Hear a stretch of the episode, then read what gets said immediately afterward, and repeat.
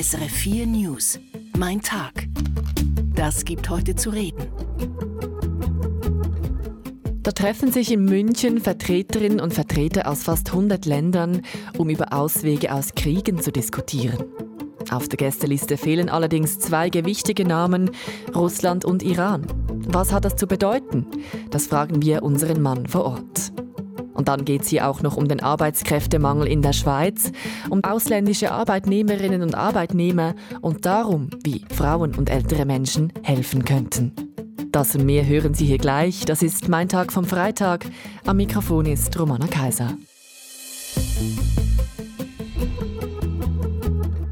Was das WEF in Davos für die Wirtschaft ist, ist die Sicherheitskonferenz in München für die Sicherheitspolitik.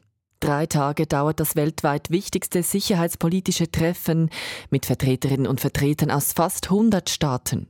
Nach Deutschland reisen Staats- und Regierungschefs, Ministerinnen und NGO-Chefinnen. Dieses Jahr aber nicht dabei sind Russland und Iran. Die beiden Staaten wurden explizit nicht eingeladen. Ivana Pribakovic hat unseren Verantwortlichen für Sicherheitsfragen, Fredrik Steiger in München, gefragt, warum nicht? Salopp gesagt, man hat sich momentan schlicht nicht mehr allzu viel zu sagen. Und das ist ja erstmals, dass Russland nicht eingeladen wurde. Voriges Jahr waren die Russen noch eingeladen, hatten dann aber selber abgesagt. Aber bisher war es meistens so, die Spannungen sind ja schon länger recht hoch, aber in manchen Bereichen gab es doch noch Zusammenarbeit, hatte man gemeinsame Interessen, beispielsweise um über nukleare Abrüstung bei Langstreckenwaffen zu diskutieren, um einen direkten Austausch zwischen den Militärführungen einerseits in Moskau und im Westen zu etablieren. Nicht zu vergessen, bis vor kurzem war ja Russland sogar noch Mitglied des Partnerschaft für den Frieden Programms der NATO oder eben auch gemeinsame Interessen bei der Terrorismusbekämpfung. Eben, jetzt könnte man natürlich kritisieren, dass auf diese Weise keine Einladung mehr, auch die letzten Brücken abgebrochen werden, die man vielleicht hätte nützen können für diplomatische Lösungen. Das ist durchaus ein Argument, umso mehr, als es ja immer weniger Plattformen gibt, wo man noch miteinander diskutiert. Es war wahrscheinlich auch von der Münchner Sicherheitskonferenz keine einfache Entscheidung. Die Diskussionen wurden zwar nicht öffentlich geführt, aber man hat den Eindruck, der Hauptgrund für die Nichteinladung Russlands war, weil dessen Präsenz wohl einfach eine Zumutung für die Ukraine vor allem gewesen wäre, aber auch für viele osteuropäische Staaten, wo die Bevölkerung zum Teil auch sich fürchtet vor den Russen. Wenn Russland hier eine Plattform für Propaganda bekommen hätte, für Desinformation, und das wollte man diesen Ländern nicht zumuten. Und der Eindruck im Westen und natürlich nicht zuletzt in der Ukraine ist auch, Russland ist momentan gar nicht wirklich interessiert an der Suche nach einer Lösung, die einigermaßen mit dem Völkerrecht zu vereinbaren wäre. Nicht ganz einfach ist die Rolle und das Verhältnis zu China. China hat man dagegen weiterhin eingeladen und China nimmt auch teil. Wang Yi, der oberste chinesische Außenpolitiker, nimmt teil. Was erhoffen sich denn die Organisatoren der Konferenz von ihm und was erhofft er sich für China? Ich denke, für beide Seiten ist der Dialog im Grunde wichtiger als es auch der Dialog mit Russland ist, und zwar vor allem langfristig wichtiger, nicht zuletzt auch wegen der wirtschaftlichen Bedeutung von China für den Westen und des Westens für China. Und vor allem der Dialog scheint hier immerhin noch möglich bei allen Spannungen. Man hat sich noch etwas zu sagen. Chinas Interesse hier ist vor allem zu versuchen, die enge Allianz, die momentan enge Allianz zwischen den USA und Europa ein Stück weit aufzuknacken. Man möchte Europa abbringen vom harten China-Kurs, der im Moment in Washington gefahren wird. Und deswegen werden die Europäer hier von der chinesischen Seite bestimmt viele nette Worte hören. Sie haben vorhin die Ukraine angesprochen. Das Thema Ukraine-Krieg schwebt natürlich über der ganzen Veranstaltung. Wie explizit ist denn das Thema eigentlich traktandiert?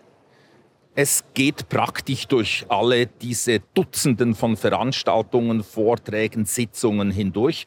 Und im Zentrum steht zweierlei. Erstens dafür zu sorgen, auch militärisch, dass die westliche Unterstützung für die Ukraine nachhaltig ist, dass dem Westen nicht zu schnell der Atem ausgeht. Und zweitens zu versuchen, weitere Länder in Asien, im Nahen Osten, in Afrika, in Lateinamerika dazu zu bringen, Position zu beziehen für die Ukraine und damit gegen Russland. Und diese Staaten aus anderen Weltgegenden sind ebenfalls recht prominent vertreten in München. Und abgeleitet aus der Ukraine-Thematik kommen natürlich andere Themen ebenfalls zur Sprache. Aufrüstung, Cyberabwehr, Energiesicherheit ohne russische Rohstoffe. Letztlich geht es darum, wie behauptet man sich künftig in einer Welt, die deutlich konfrontativer geworden ist und es wohl auch längere Zeit bleibt. Das die Einschätzungen von Fredrik Steiger direkt von der Münchner Sicherheitskonferenz. In die Schweiz. Die Zuwanderung steigt wieder. Letztes Jahr wanderten netto etwas mehr als 80.000 Menschen in die Schweiz ein. Ein Jahr zuvor waren es gut 60.000 gewesen. Das zeigen die neuesten Zahlen des Bundes. Ein wichtiger Treiber der Zuwanderung ist die Wirtschaft. Diese sucht Arbeitskräfte und findet sie nicht nur im Inland.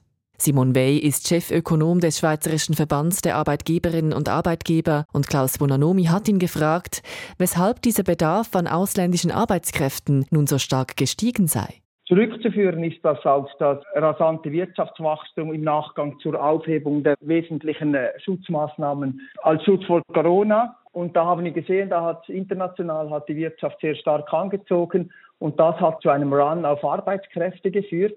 Und wir sehen, das wirkt sich bis heute aus. Also wenn man die Unternehmen fragt, was das größte Problem ist, dann ist es ein Fachkräftemangel, respektive inzwischen ein Arbeitskräftemangel. Wenn man die Zuwanderung aus EUFTA-Staaten nachhaltig senken möchte, dann muss man Hand bieten zu Maßnahmen zur Ausschöpfung des inländischen Arbeitskräftepotenzials. Und wir als Schweizerischer Arbeitgeberverband, wir setzen Priorität auf diese Ausschöpfung und haben diesbezüglich auch viele Maßnahmen am Laufen. Können Sie das sagen, was Sie sich da vorstellen? Was ich mir darunter vorstelle, ist natürlich zum einen eine bessere Ausschöpfung der Frauen und insbesondere natürlich der Mütter. Und dann aber das zweite wichtige Potenzial sind auch ältere Arbeitskräfte, die man beispielsweise besser im Arbeitsmarkt einbinden kann, respektive die Anreize so setzt, dass sie eben auch länger über das Pensionsalter hinaus arbeiten. Und dann gibt es aber viele andere Potenziale, seien es Jugendliche, seien es gesundheitlich Beeinträchtigte oder seien es vorläufig oder anerkannte Flüchtlinge, die man stärker in den Arbeitsmarkt einbinden sollte. Nun kommt auch die Diskussion auf, das Bruttoinlandprodukt der Schweiz wachse ja gar nicht so stark wie die Zuwanderung und netto, also das BIP pro Kopf, das wachse ja langsamer oder das stagniere sogar. Was sagen Sie auf diese Kritik nun? Ja, das ist eben eine Kritik, die nicht alle Fakten berücksichtigt. Wenn man mit berücksichtigt, dass die inländische Bevölkerung ein immer größeres Bedürfnis auch haben, Teilzeit zu arbeiten und die Arbeitszeit zu senken, dann entsteht eben von dieser Seite auch eine Lücke. Und wenn man die Bruttowertschöpfung so rechnet, dass man dem Rechnung trägt, haben wir eben schon ein Wachstum. Wenn man alle Fakten berücksichtigt, dann haben wir sehr wohl einen großen Nutzen von der Zuwanderung aus dem Ausland. Es ist ja nicht nur so, dass in der Schweiz eben dieser Corona-Nachholeffekt, dass die Wirtschaft stark wächst oder eben es einen Nachholbedarf gibt, sondern auch in den umliegenden Ländern gibt es einen großen Bedarf nach Arbeitskräften, nach Fachkräften. Also können wir ja unseren Bedarf ja nicht einfach bloß mit ausländischen Fachkräften oder Arbeitskräften decken, weil die auch im Ausland gebraucht werden. Absolut, das ist das, was wir immer wieder betonen. Nehmen Sie als Beispiel Portugal. Aus Portugal wandern seit Jahren netto mehr Leute zurück, als von Portugal in die Schweiz einwandern, weil eben Portugal die Hausaufgaben macht und schaut, dass die Bedingungen attraktiv sind und deshalb diese Leute wieder zurück in ihr Heimatland gehen. Also wenn ich das kurz zusammenfasse, Sie als Arbeitgeberverband setzen in erster Linie darauf, das inländische Potenzial besser auszuschöpfen, aber ohne ausländische Arbeitskräfte geht das nicht.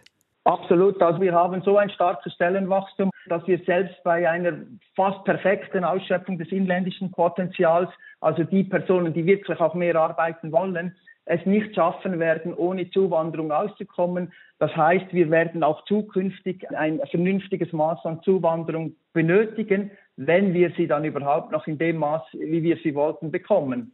Ein vernünftiges Maß, wo liegt das? 60.000, 80.000, 100.000 pro Jahr?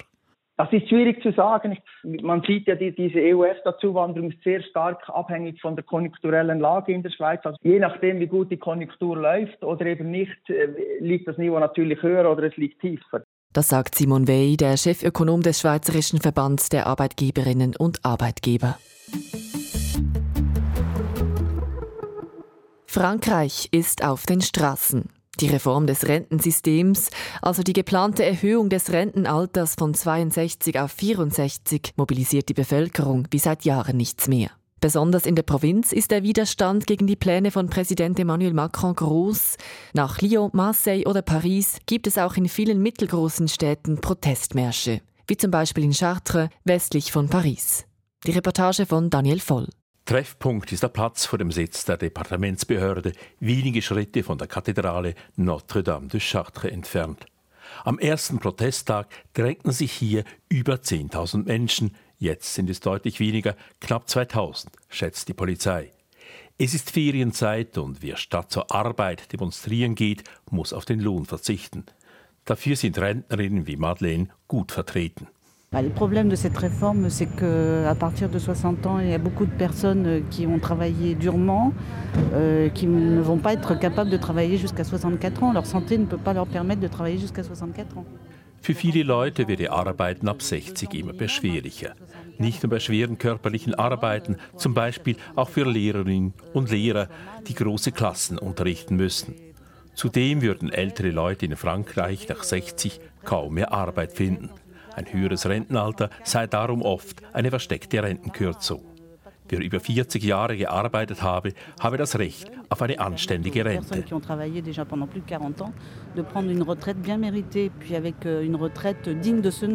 Madeleine selber hat ein Jahr länger gearbeitet als notwendig, bis 63 also, weil sie ihre Rente so etwas aufbessern konnte. Die Erhöhung des Rentenalters auf 64 sei notwendig, um das Rentensystem für die Zukunft zu sichern, sagt die Regierung. Patricia, pensionierte Buchhalterin beim Gemeindeverband Chartres, bestreitet dies. Mais non, non, on peut trouver d'autres solutions pour le financement. Moi, j'ai fait 41 ans de travail, 41 ans de cotisation. Mais là, les cotisations que les gens donnent, elles passent où? Les taxes, elles passent où? Tout ce qu'on nous prend. Es gebe andere finanzielle Lösungen. Das wahre Problem sei, dass der Staat auf allen möglichen Ebenen Geld verschwende. Aber die Regierung höre nicht zu und wolle das Volk für dumm verkaufen. Viele Leute hätten genug davon.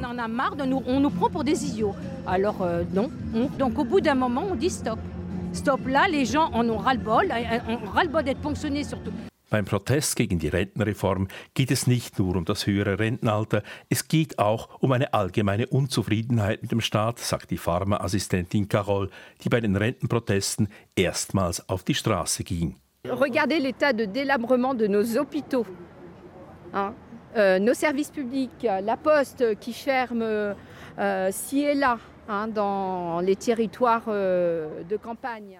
Schauen Sie sich den Zustand unserer Spitäler an, den Service der Post auf dem Land oder auch den Zustand der Schulen, sagt sie. Da sei vieles baufällig und unhygienisch. Dies sei nicht nur die Folge der Sparpolitik der Regierung Macron. Diese habe zwar alles auf die Spitze getrieben, aber auch die anderen Regierungen der letzten 30 Jahre hätten die Provinz vernachlässigt.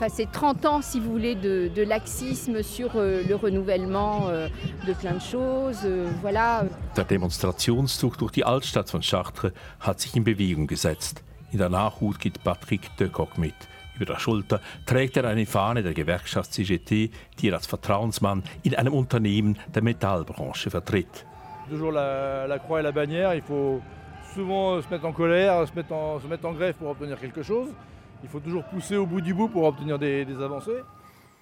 Der Druck von der Straße spiele in der politischen Auseinandersetzung Frankreichs eine wichtige Rolle. Bis zum nächsten Protesttag gegen die Rentenreform Anfang März werde dieser Druck noch zunehmen. Je weniger die Regierung dem Volk zuhöre, desto härter wäre der Widerstand.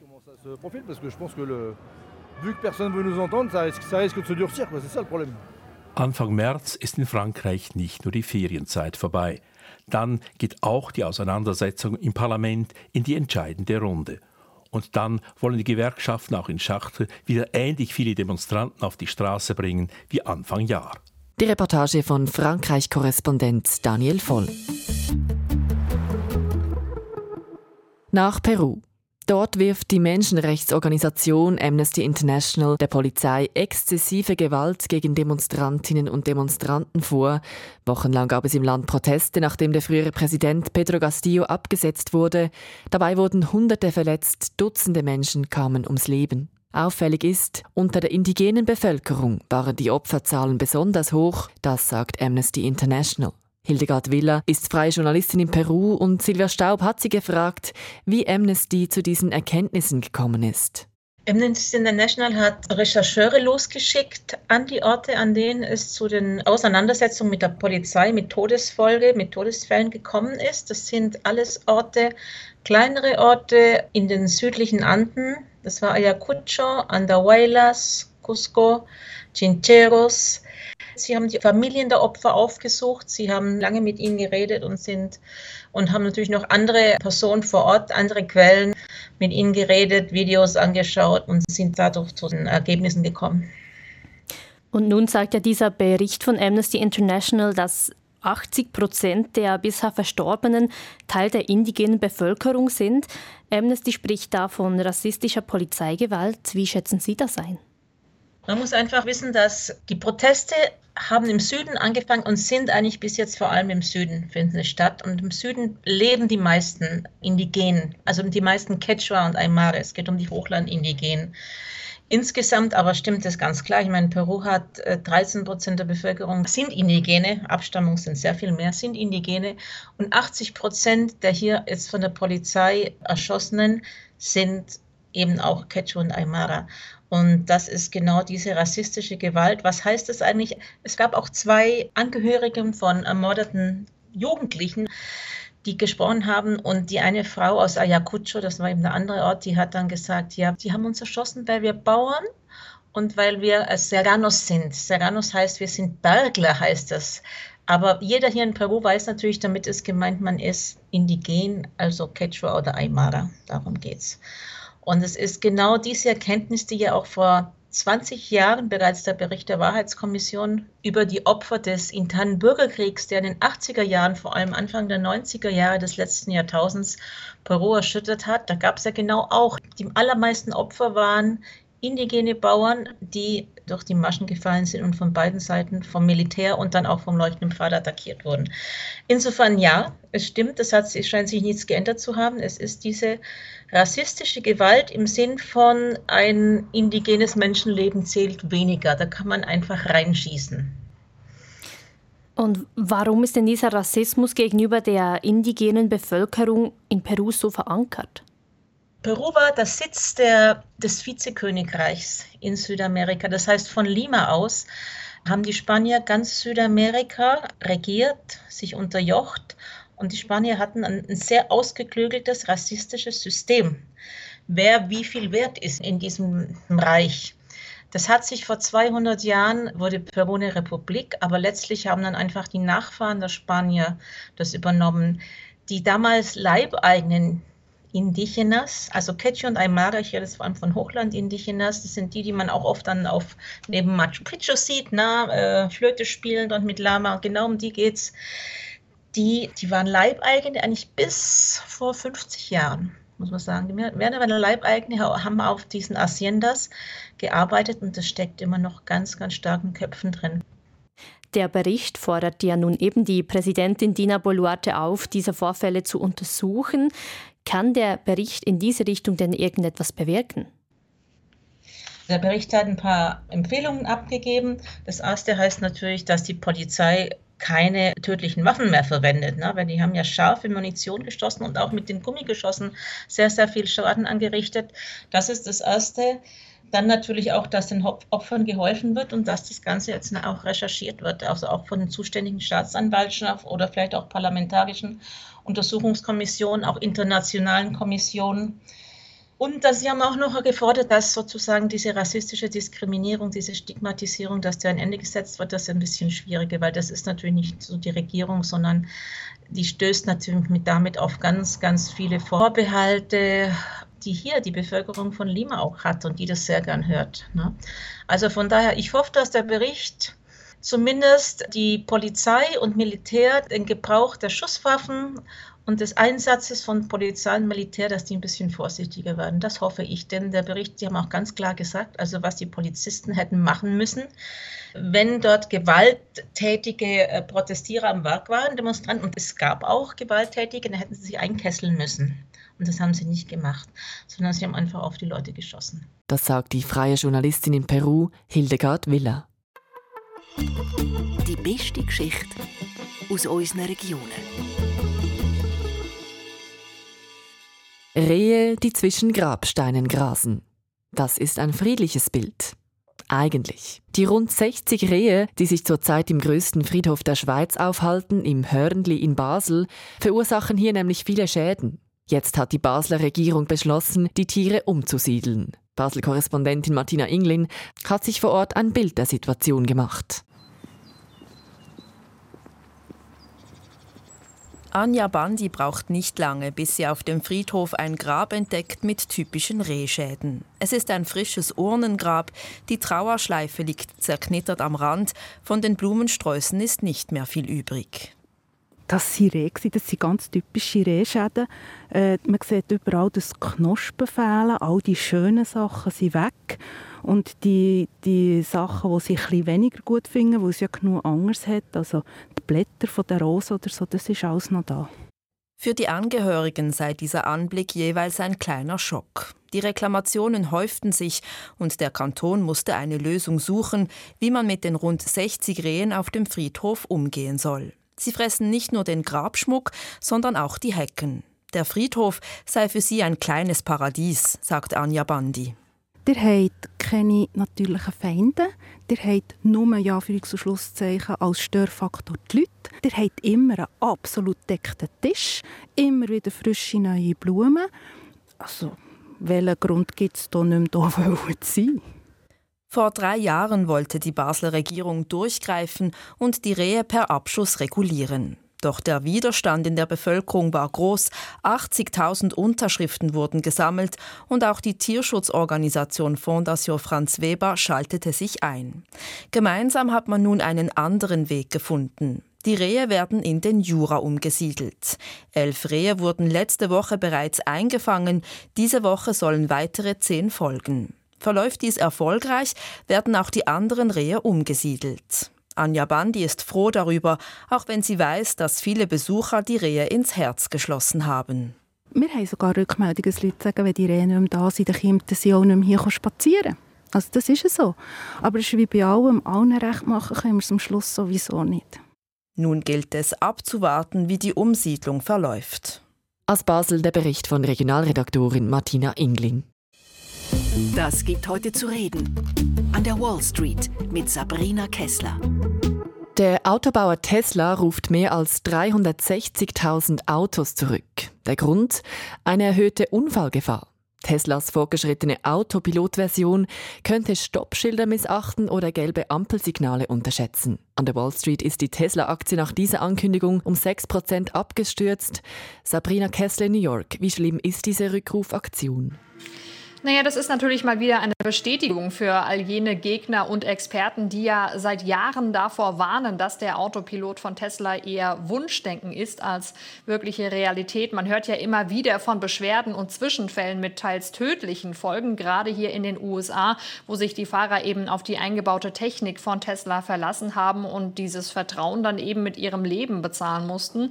In einigen US-Bundesstaaten laufen deshalb übrigens auch gerade Dutzende Gerichtsverfahren gegen Tesla. Aber in diesem konkreten Fall jetzt, also bei dieser breit angelegten Rückrufaktion, soll wohl wirklich akuter Handlungsbedarf bestehen. Das zumindest sagt jetzt die amerikanische Verkehrssicherheitsbehörde.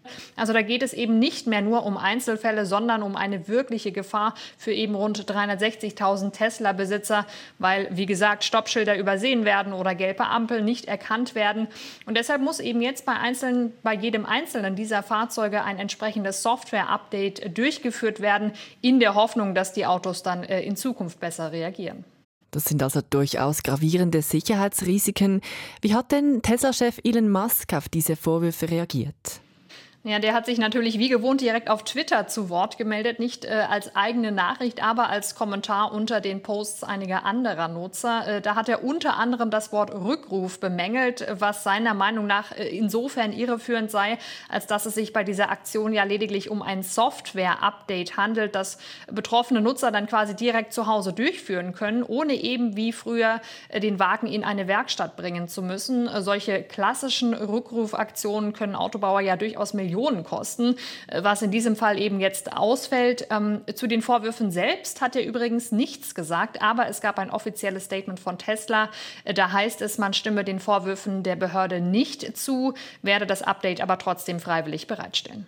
Tesla steht ja schon seit einer Weile unter Druck, nicht zuletzt wegen steigender Konkurrenz und Produktionsproblemen. Was bedeutet jetzt dieser Rückruf bzw. das Software-Update für die Zukunft der Marke? Naja, man muss dazu sagen, dieses Update betrifft aktuell nur etwa 10% aller Tesla-Fahrer. Man schätzt, dass es mittlerweile rund 4 Millionen Teslas auf der ganzen Welt gibt. Dazu kommt, dass diese Rückrufaktion wohl nur für den US-Markt gilt, auch wenn alle 4 Modelle, also das Modell S, X, Y und 3 betroffen sind. Und auch da sind es wiederum nur jene Fahrer, die sich für die Beta-Version angemeldet hatten. Quasi ja eine Art Testphase, in der sich, wie gesagt, aktuell rund 360.000 Fahrzeuge befinden.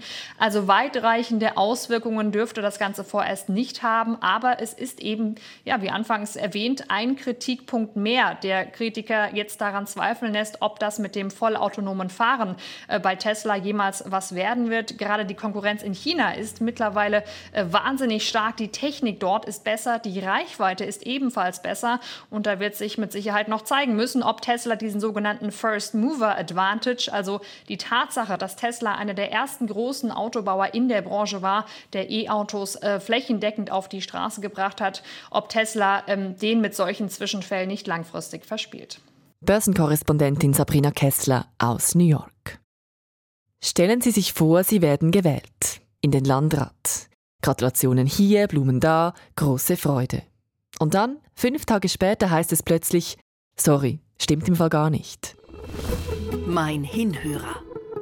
So ging es 2 Kandidaten aus dem Kanton Basel-Land, einer von der Mitte und einer von der EVP. Heute, 5 Tage nach der Wahl, hat man ihnen ihr gewonnen geglaubtes Amt im Landrat wieder weggenommen. Für mich der Hinhörer des Tages. Als erstes Mal ist es total ärgerlich und wir haben uns auch bei den Betroffenen, vor allem bei denen, die am Sonntag gemeint haben, dass sie gewählt und jetzt doch keinen Sitz zugesprochen bekommen, haben wir uns auch entschuldigt. Und es tut mir total leid, dass sich da 2 Personen gefreut haben am Sonntag und jetzt heute erfahren, dass es mit der Wahl doch nicht geklappt hat. Das sagt Nick Kaufmann von der Landeskanzlei. Schuld sei ein Fehler bei der Wahlsoftware. Eine derartige Wahlpanne gab es bisher noch nie im Baselbiet. Immerhin, an den Machtverhältnissen im Landrat ändert sich nichts. Die beiden fälschlich ausgerufenen Landräte geben ihre Sitze nämlich an Parteikolleginnen weiter. Das war's für heute Freitag mit «Mein Tag». Das ist der Podcast mit der persönlichen Tageszusammenfassung der SRF 4 News-Moderatorinnen und Moderatoren. Und heute gab's die von mir, Romana Kaiser. Ich danke fürs Zuhören und bis zum nächsten Mal, wenn Sie mögen.